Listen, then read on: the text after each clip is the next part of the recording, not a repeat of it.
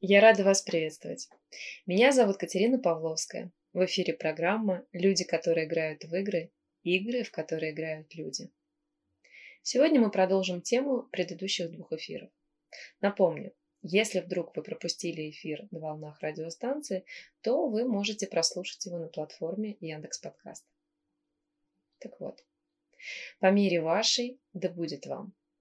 Во что бы мы ни верили, мы обязательно находим подтверждение этому в нашей жизни. Расскажу вам сегодня несколько историй. Итак, история первая. Молодой мужчина, талантлив, интересен, весьма умен и хорош собой. При этом почти всю свою жизнь он прожил в уверенности, хотя точнее будет сказать в непоколебимой, железобетонной уверенности, что мир враждебен, и что против всего мира он один, и весь мир против него, что рядом нет людей, на которых можно положиться, что со всем миром нужно сражаться, причем в одиночку, и что добиться чего-то в этом мире невозможно, если ты не родился в нужное время, в нужном месте и в нужной семье. То есть, в принципе, все предрешено. Когда наступали тяжелые моменты в жизни, он действительно был один. Что же получается? Он прав? И мир действительно таков? Его мир действительно таким и был почти 30 лет. Его детство было далеко не радужным и далеко не беззаботным. Отец умер, а маму лишили родительских прав.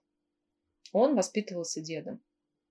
Дед учил его, что рассчитывать можно только на себя, и что мужчина в принципе не должен обращаться за помощью. А еще бесконечно ругал всех вокруг, и правительство в частности.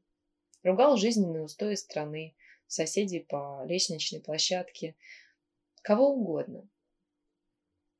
И что же в итоге? В итоге его внук впитал это как истину в первой инстанции, как единственную верную картину мира.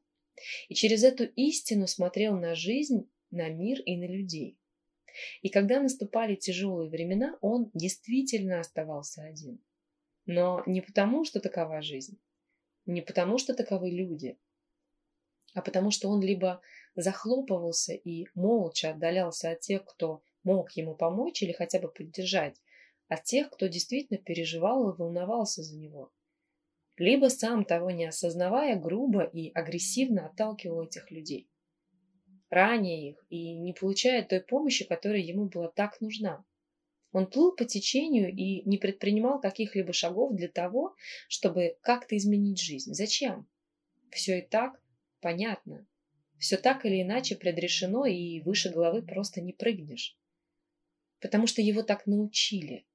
Потому что так жило и верило все его окружение.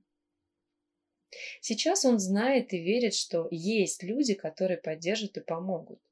Да, он по-прежнему старается справиться с трудностями самостоятельно, но не потому, что не верит в помощь, а потому что понимает, что преобладающее большинство трудностей – это в первую очередь зона роста. Но прекрасно знает, что есть близкие люди, которые всегда поддержат и будут стремиться прийти на помощь, если будет такая необходимость и что есть люди, которые будут рядом всегда, когда это нужно. И сейчас он потихоньку начинает реализовывать свои мечты. Начинает двигаться в ту сторону, где начинается их осуществление. Потому что в нем зародилась вера в то, что вся жизнь в его руках. И изменить можно практически все, что угодно. На некоторые вещи просто нужно больше времени и больше усилий. История вторая. История о девушке. Девушке, которая была уверена, что она всегда делает недостаточно, и что делать хорошо она в принципе не способна. Она была уверена, что ей иногда просто везет, что люди не замечают ее несостоятельности и непрофессиональности. Исключительный фарт. Да, не путевая, но фартовая. И именно поэтому у нее есть работа. Пожалуй, и не самая плохая. И не важно, что денег достаточно не приносит. Ей и так повезло, что есть хотя бы это. Она желает, дергает, что что-то сделает не так, и все полетит к чертям. И если вдруг что-то относительно интересное в ее понимании подворачивалась, то хваталась за это как за единственную возможность в жизни. При этом шла на компромиссы, которые были для нее крайне неудобными и совсем неприятными. А вот от каких-то действительно стоящих предложений всегда отказывалась, потому что страшно, потому что не потянем, потому что у нее нет нужных знаний, умений, навыков, талантов и опыта. При этом при всем ее близкие ей неоднократно говорили о том, что она умна, талантлива и достаточно экспертна в своей сфере. Что она не на своем месте, потому что потенциал, способности, знания и опыт гораздо глубже и обширнее, чем требует то место, которое она занимает. Что весь этот талант, способности и знания просто необходимо реализовывать. Но она не верила. Она думала, что они просто хотят сделать ей приятное. Поэтому так и говорят. И совершенно не понимала, почему такие интересные люди общаются с ней, такой непутевой. Когда-то в детстве она достаточно регулярно слушала критику в свой адрес. Родители пытались так стимулировать и мотивировать ее на еще большие достижения. Она всегда прилежно училась и всегда помогала семье. Но акцент всегда был на том, что не так. А какой-то похвалы было крайне сложно добиться или дождаться. Конечно, родители не пытались ей навредить. Они действительно верили, что поступают ей во благо, а где-то просто не справлялись со своими собственными эмоциями и срывались на ней. Но она выросла с ощущением, что делает недостаточно. Да и вообще то, что делает, делает плохо. А потом она вышла замуж, причем достаточно рано, за человека, который очень скоро начал ей рассказывать, что что она делает не так, несмотря на все ее старания. Не так разговаривает, не так делает уборку, не так воспитывает детей, не так готовит, не так одевается и так далее и тому подобное. Какие уж там достижения, какие свершения, какие высоты, о чем вы? Слава Богу, что такую никчемную хоть куда-то взяли. С этой девушкой тоже была достаточно долгая и сложная работа. Сейчас она знает, что она на самом деле достаточно стоящий и ценный специалист. И даже не находясь в активном поиске работы, получает интересные предложения. Она не торопится с ответом, взвешивая, насколько ей это будет интересно и выгодно. При этом не боится, что ее ответы не дождутся. Да, она знает, что всегда есть над чем работать. Чему-то еще нужно научиться, где-то расширить и углубить знания, но не потому, что она глупая или с ней что-то не так, а потому что это естественный процесс роста и развития. А еще теперь она знает, что с ней так больше нельзя. Нельзя так, как вел себя уже бывший муж. И ей не страшно, что это кому-то может не понравиться. Она учится заботиться о себе. И она ценит свое время, свои силы, себя и свою жизнь. И она убеждена, что она этого заслуживает. И окружающие ее люди только подтверждают это своим отношением к ней. При этом во внешнем мире все осталось практически таким, как и было раньше. Просто она стала смотреть на все иначе.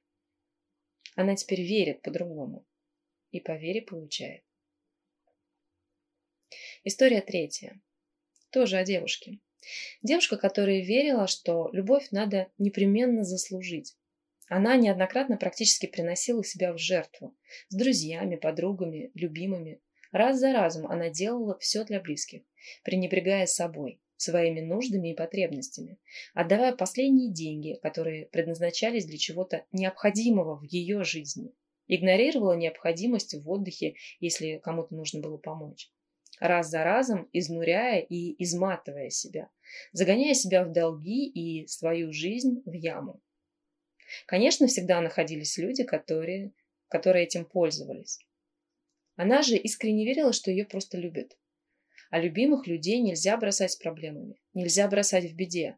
Всегда нужно заботиться в первую очередь о других. У нее вовсе не было сформировано понимание о том, что заботиться можно и нужно о себе. И тогда тебя будут любить. А иначе она не нужна будет никому. Девушка выросла в большой семье. В этой семье детей учили заботиться друг о друге. Да, это здорово, но родители так боялись вырастить эгоистов, что не привили умение заботиться о себе, не дали элементарного понимания важности и необходимости этой, казалось бы, простой составляющей жизни каждого человека. И хвалили их, когда они проявляли заботу о ком-то и подкрепляли вниманием и лаской в эти моменты. То есть основные моменты проявления любви были в те моменты, когда дети что-то делали для других. Отсюда слепая вера в то, что любовь надо заслужить. Заслужить, принося свои нужды в жертву другим людям. Сейчас девушка выстроила баланс, хоть пока и несколько хрупкий, между своими потребностями, личным пространством и помощью близким. Но теперь она знает и верит в то, что каждый взрослый сам несет ответственность за свою жизнь, и ее близкие не исключение. И она не должна их всех спасать. Да, помогать можно и нужно, но не в ущерб, не в ущерб себе и своей жизни. Сначала ей приходилось прикладывать серьезные усилия, чтобы находить подтверждение этому в своей жизни.